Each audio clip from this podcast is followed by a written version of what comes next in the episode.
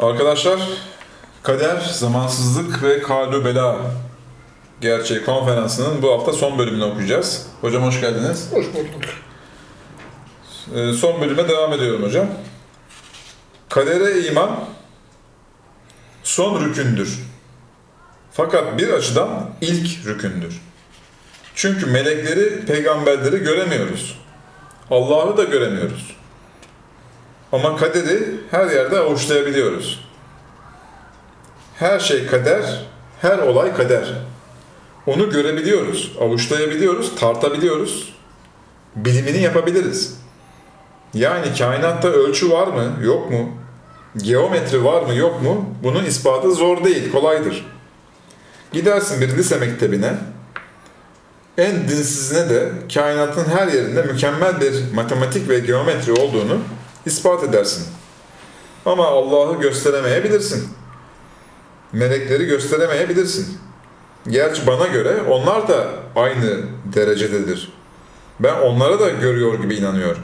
Ama dinsizler için kadere iman somuttur. Ve kadere iman somut olduğu kadar soyut kısmı daha yüksektir. Yani 5 milyar sene dünyanın ömrü var ve belki 5 milyar sene daha yaşayabilir. Bu 10 milyar sene içindeki bütün olayları, bütün hadiseleri, bütün olan bitenleri bir düzen, ahenk, güzellik içinde, mükemmel bir bilgisayar içinde dosyalar olarak görmek ve onlara katılmak ve o bilgisayar içinde yerimizi, dosyamızı saklayıp yokluktan, ölümden ve yok edici hastalıklardan o şekilde kurtulmak. Bu şiir değil, bir gerçektir yani. Yaşayanları var. Binlerce, milyonlarca yaşayanı var. Bu hakikatin bir kısım ölçüleri şudur. Şirk yok. En büyük günah şirktir. Kalu bela meselesinde şirkin en büyük günah olmasının esprisi de odur. Gerçi her günah şirktir zaten. Yani her günah biraz sistemi bozuyor. Evlilik helaldir çünkü sistemi bütünlüyorsun, tamamlıyorsun. Zina kötü çünkü sistemi bozuyorsun, aileyi bozuyorsun. Ticaret serbest. Aslında ticarette de fazla mal kazanıyorsun. Bunun 2 liraya mal edersin. 5 liraya satıyorsun. 3 lira fazladan millete hırsızlık yapmış gibi oluyorsun denilirse cevap hayır.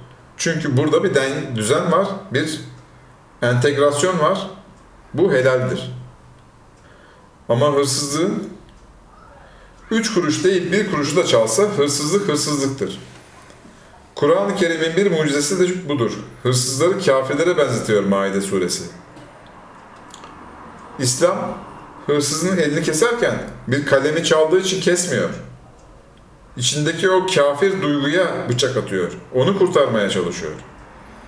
Yani cezalar İslam'da sadece mal muhafazası için değil. O kainattaki umumi bilgisayarı, kaderi, düzeni korumak içindir. Yok malı muhafaza etmek için, yok X zenginin malı azalmasın diye ceza verilmiyor. Tam tersi zenginlerin malını azaltmak için 41 dereden su toplayıp sebep gösteriyor. Zekat verin, sadaka verin, yardım verin, bağış yapın, cihada gidin. 40 tane sebep gösteriyor o zenginlerin malını azaltmak için. Ama bir kalemi çalanın da elini kesiyor. O kalemi çaldığı için değil. Gerçi bir kalem değil de yaklaşık bir cumhuriyet altını değerinde, bir dinar değerinde bir şey çalarsan kesiyor. Onun altındakiler muaftır. Belki aç idi, ihtiyacı vardı, karnını doyurmak istedi denilir. Onun ötesine ise küfri bir şekilde bu adam paraya tapıyor diyor. Ve o küfri duygusunu kesiyor Kur'an. Evet, gerçek iman, özellikle kadere iman, her şeyi, herkesi, e, bütün olayları güzel görmek ve onlara entegre olmak, onlara ayak uydurmak, e, varlığa varlık katmaktır. Bu er kesme konusunu da hocam Yani sistem tamamen dengede, düzene girdi, aç e, yok. Kalmadı. İslam egemen oldu ve fakiri bırakmadı. Zengin fakire sahip çıkıyor. Sahip yani. çıkıyor yani. Bütün sistem işledikten sonradır. Bugünkü sistemlerde değil. Yani şu adam zaten fakir, adam yani öyle değil mi yani? Çünkü Evet. O sistemin mantıklı bir gerekçesi kalmıyor o zaman el kesmenin falan değil mi? Kalmıyor. Yani Evet. toplum içerisinde her şey düzenliyken sen düzenini neden bozarsın? Bozarsın Oluyor. ve mala taparsan, bir duyguyla sarılırsan işte o duyguya bıçak atıyor. İstinade ona gelmiş. Anladım. Şu kısmı tekrar okuyorum. Evet, gerçek iman, özellikle kadere iman, her şeyi, herkesi, bütün olayları güzel görmek ve onlara entegre olmak, onlara ayak uydurmak, varlığa varlık katmaktır. Burada önemli iki nokta var. Birincisi, entegrasyonu iyi sağlamak. Üstadın tabiriyle İnsan bir et parçasıyken o et parçası olmaktan çıkıp milyarlarca yerde aktivite gösteren, sevap kazanan, hayır yapan, bilgi yayan, amel yayan bir insan, bir alem olmaktır. Entegrasyon budur. Yani Rümeysa Hanım öyle güzel işler yapacak ki o güzel işleri ta Amerika'ya kadar, ta Kanada'ya kadar, ta Rusya'ya kadar, ta Japonya'ya kadar etkisini gösterecek. Entegrasyonu sağlamak. Öyle bir entegrasyon ki hiçbir varlığa zarar vermeyecek. Hepsine ayak uyduracak. Her olayı güzel görecek. Hiçbir şeyi çiğnemeyecek. İkincisi, peki entegrasyonu sağladık da hürriyet nerede kaldı? İnsan hür olmak istiyor. Bak bu soru soruluyor. Üstada da sormuşlar kader bahsinde 26. sözde. Yani her şey kaderse bizim hürriyetimiz nerede kaldı? O da cevaben bizim hürriyetimiz kader dairesi içinde daha çok artıyor diyor.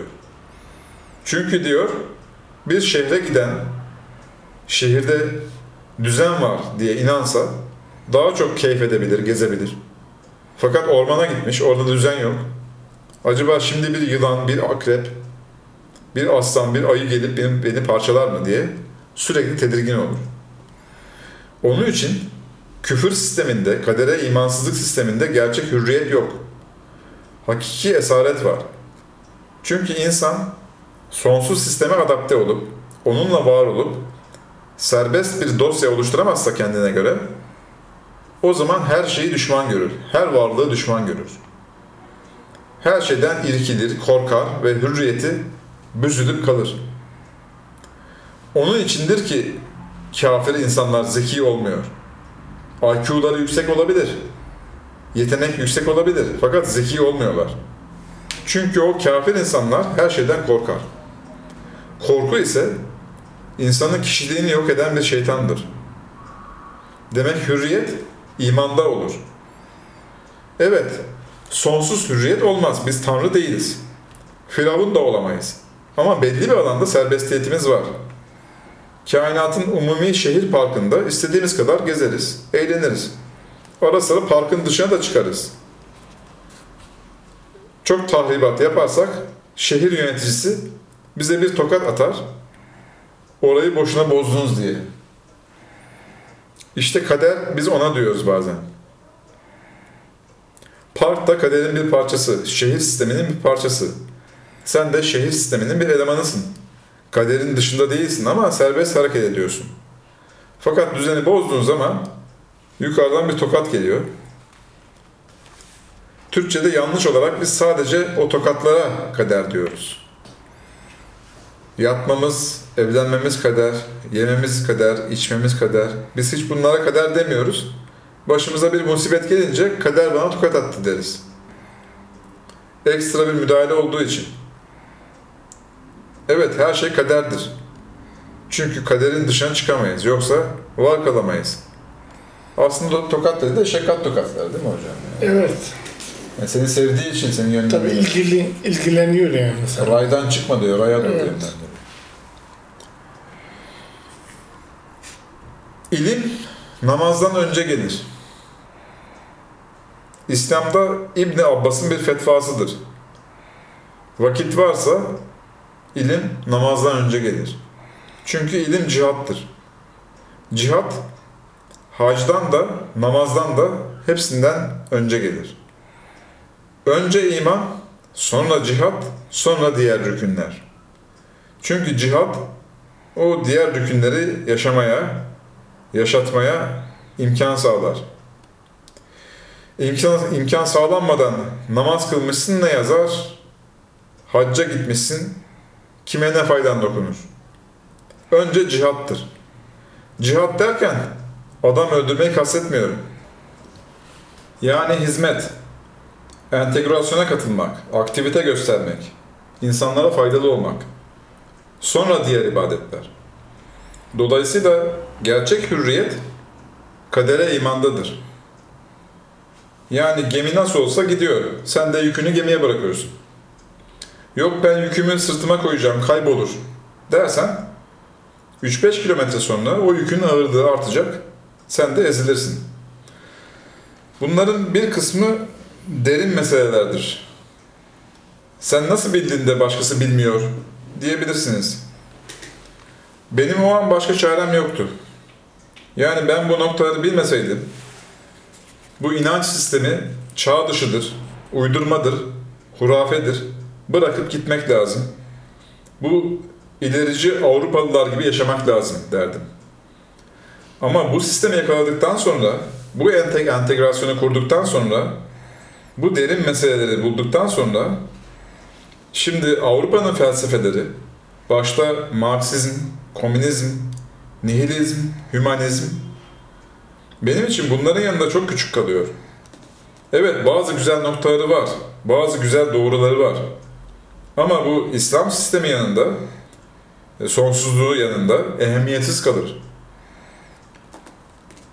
İslam sistemi yanında, İslam'ın sonsuzluğu yanında öyle küçük, ehemmiyetsiz kalıyor ki kaçıyorum artık onlardan.